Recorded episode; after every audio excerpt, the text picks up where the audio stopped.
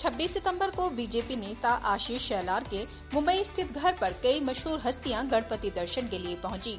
आमिर खान ने हाथों में मिठाइयों के साथ ग्रैंड एंट्री की।